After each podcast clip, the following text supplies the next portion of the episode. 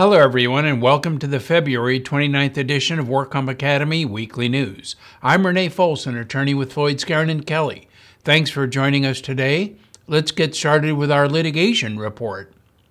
The Court of Appeal issued a writ of review in yet another IMR constitutional challenge. The case of Saul Zuniga versus Interactive Trucking Incorporated and the State Compensation Insurance Fund argues that the anonymity of the IMR reviewers violates due process and the IMR statute violates the guarantee of right to appellate review. After successfully appealing an IMR determination and obtaining an order remanding the matter back to IMR for review by a different physician, Zuniga filed a discovery motion seeking the disclosure of the IMR reviewers' identities.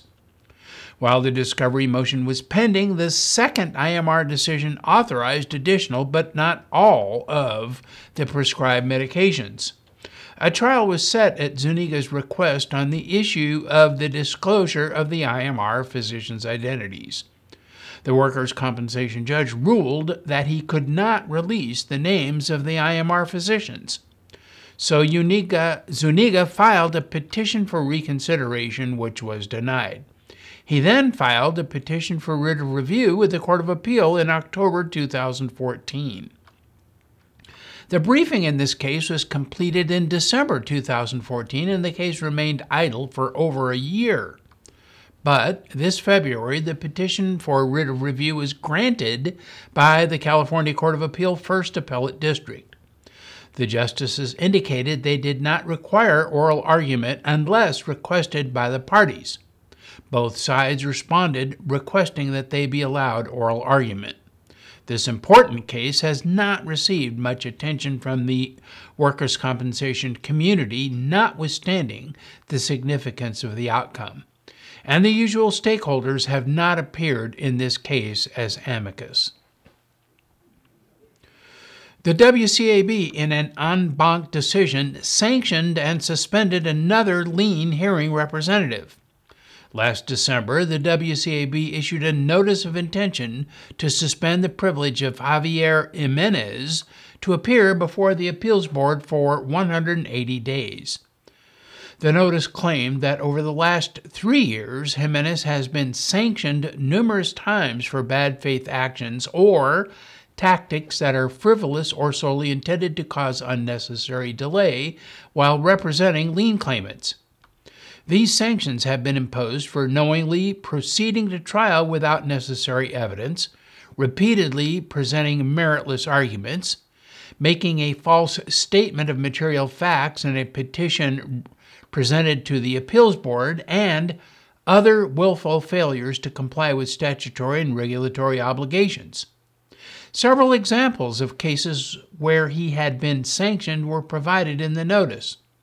In one case, he appeared as a hearing representative on behalf of lien claimant Universal Psychiatric Medical Center and failed to offer evidence in support of its lien claim at the trial. The work comp judge jointly and severally ordered the lien company and the lien claimant to pay sanctions and attorney fees. In another illustrative case, Jimenez represented lien claimant Joyce Altman Interpreters. The work comp judge jointly and severally sanctioned Jimenez and Altman because they knew or should have known that their insistence on trial without relevant and probative evidence was frivolous. Other examples were provided of similar nature in the notice of intention. Jimenez did not respond to the notice. Therefore, it was ordered that the privilege of Javier Jimenez to appear as a representative before the appeals board was suspended for 180 days. And now our crime report. A federal judge sentenced former California State Senator Leland Yee to five years in prison after he acknowledged accepting thousands of dollars in bribes in exchange for votes some including votes on proposed workers' compensation laws. Yee and his co defendants pleaded guilty in federal court in San Francisco last July. For his part, Yee acknowledged that he participated in two criminal enterprises the Leland Yee for Mayor campaign in 2011, and the Leland Yee for Secretary of State campaign.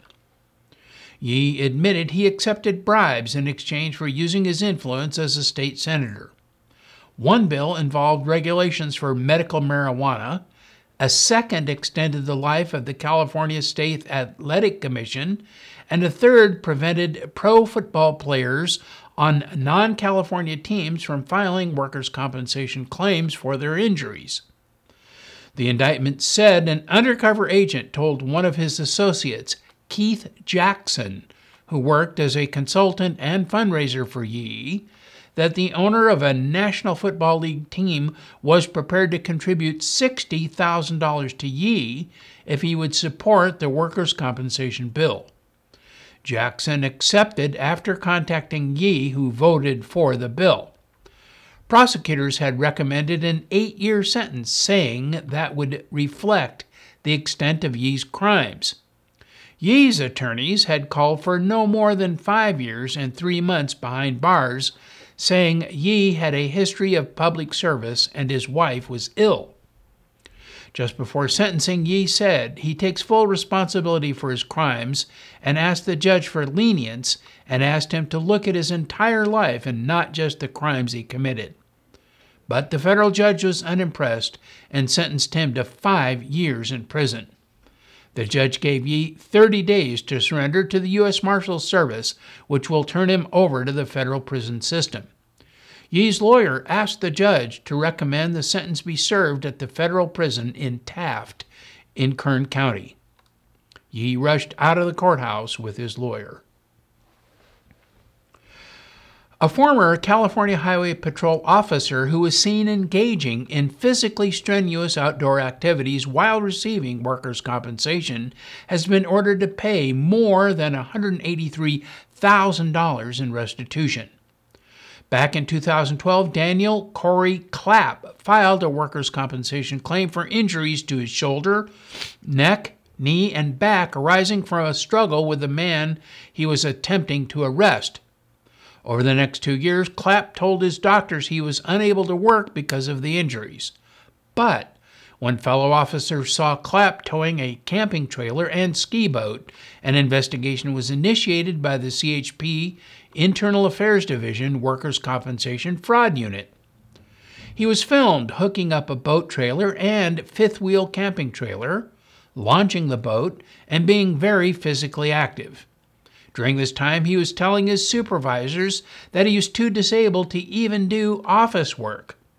At his deposition, Clapp was asked if he had attempted to do any physical activities like camping, hunting, riding dirt bikes, or boating. He testified under oath that he had not, but wished he could, and claimed he could only shuffle around the workbench in his garage. Results of the investigation were submitted to the district attorney's office and prosecuted by the insurance fraud unit. Clapp pleaded no contest to misdemeanor workers' compensation insurance fraud in 2014 and was sentenced to 60 days in county jail and three years probation and ordered to make restitution to the CHP and the state fund. So last week, a Sacramento Superior Court judge ordered Clapp to pay the CHP nearly $152,000 for benefits he received and the cost to investigate the case. The judge also ordered Clapp to repay the state fund more than $31,000 for disability benefit payments he received and investigative costs. The owner and two officials of what officials call a scofflaw San Jose marijuana dispensary were indicted by a criminal grand jury on felony charges including illegal sales of marijuana, tax fraud, insurance fraud, workers' compensation fraud, and money laundering. The company, San Jose Organics, failed to pay over $2 million in taxes. This despite the fact that the dispensary made approximately $10 million in profit over the last two years. The owner, 44 year old Ben Kit Liu, faces up to 46 years in prison on 46 felonies and one misdemeanor. The 43 year old manager, Brian Wong, faces up to 23 years on 15 felonies and one misdemeanor. 28 year old Ernest Ma, the secretary of the corporation, faces a maximum of about 10 years on six felony counts. The dispensary was raided last July and the defendants were arrested.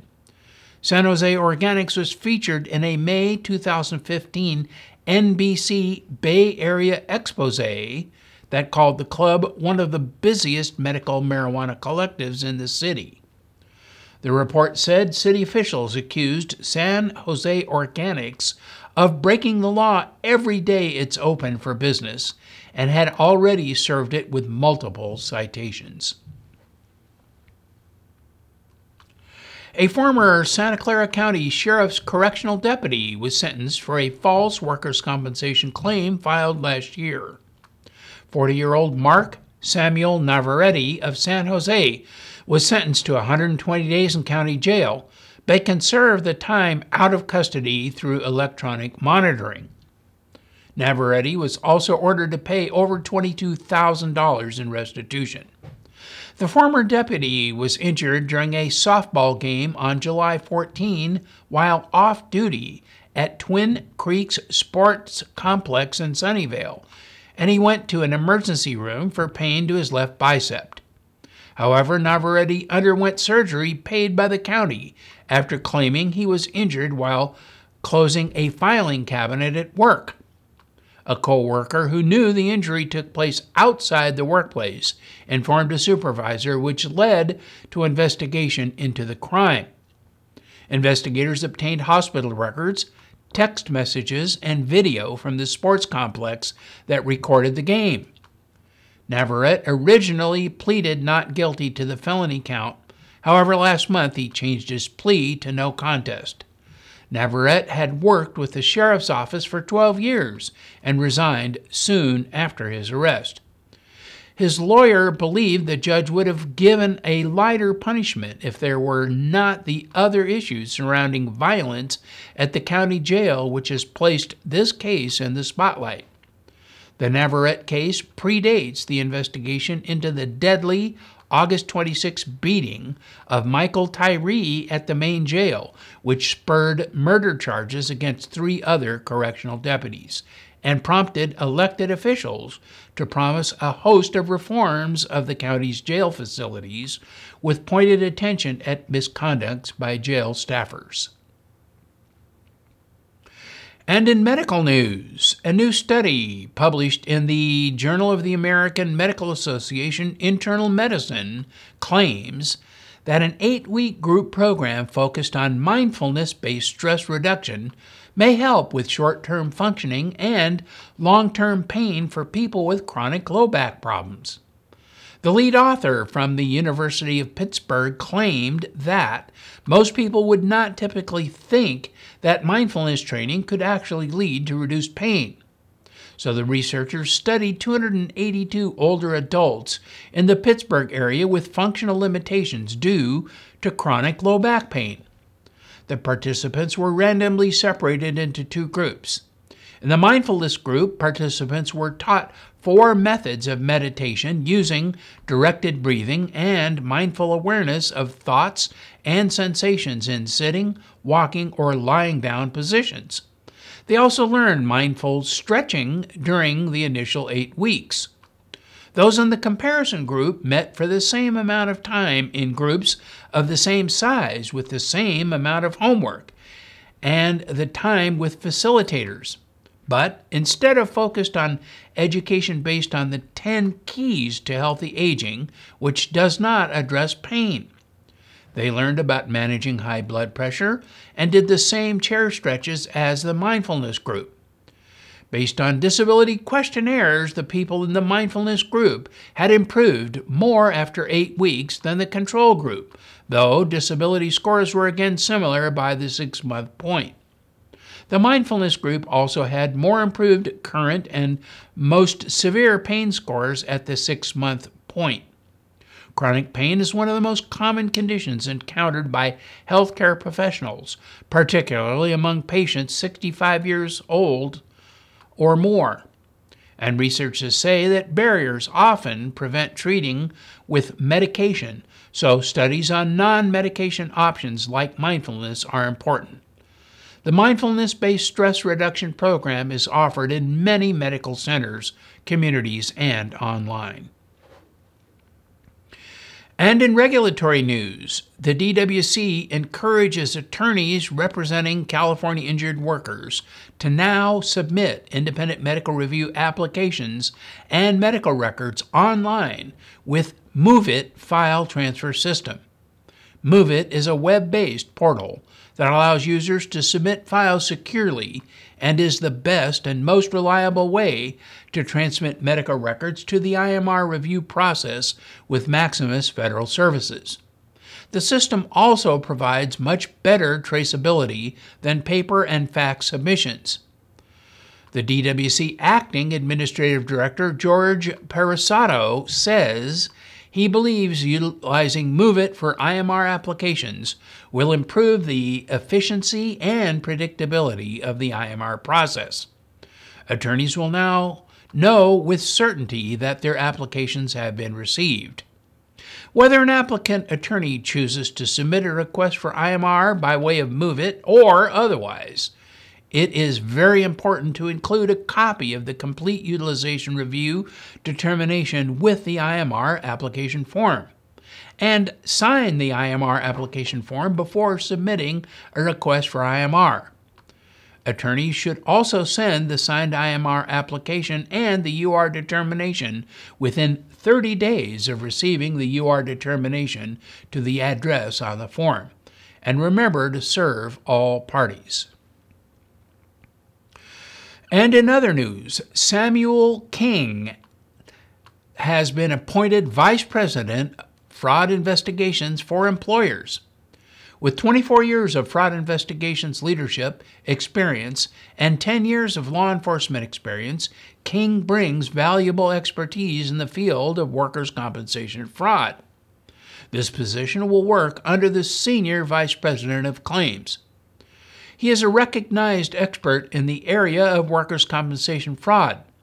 King served as past chairman of the California Workers' Compensation Institute's Anti Fraud Committee, founding member of the California Department of Insurance Fraud Division Anti Fraud Advisory Committee, and former chairman of the California Department of Insurance Committee on SIU Training.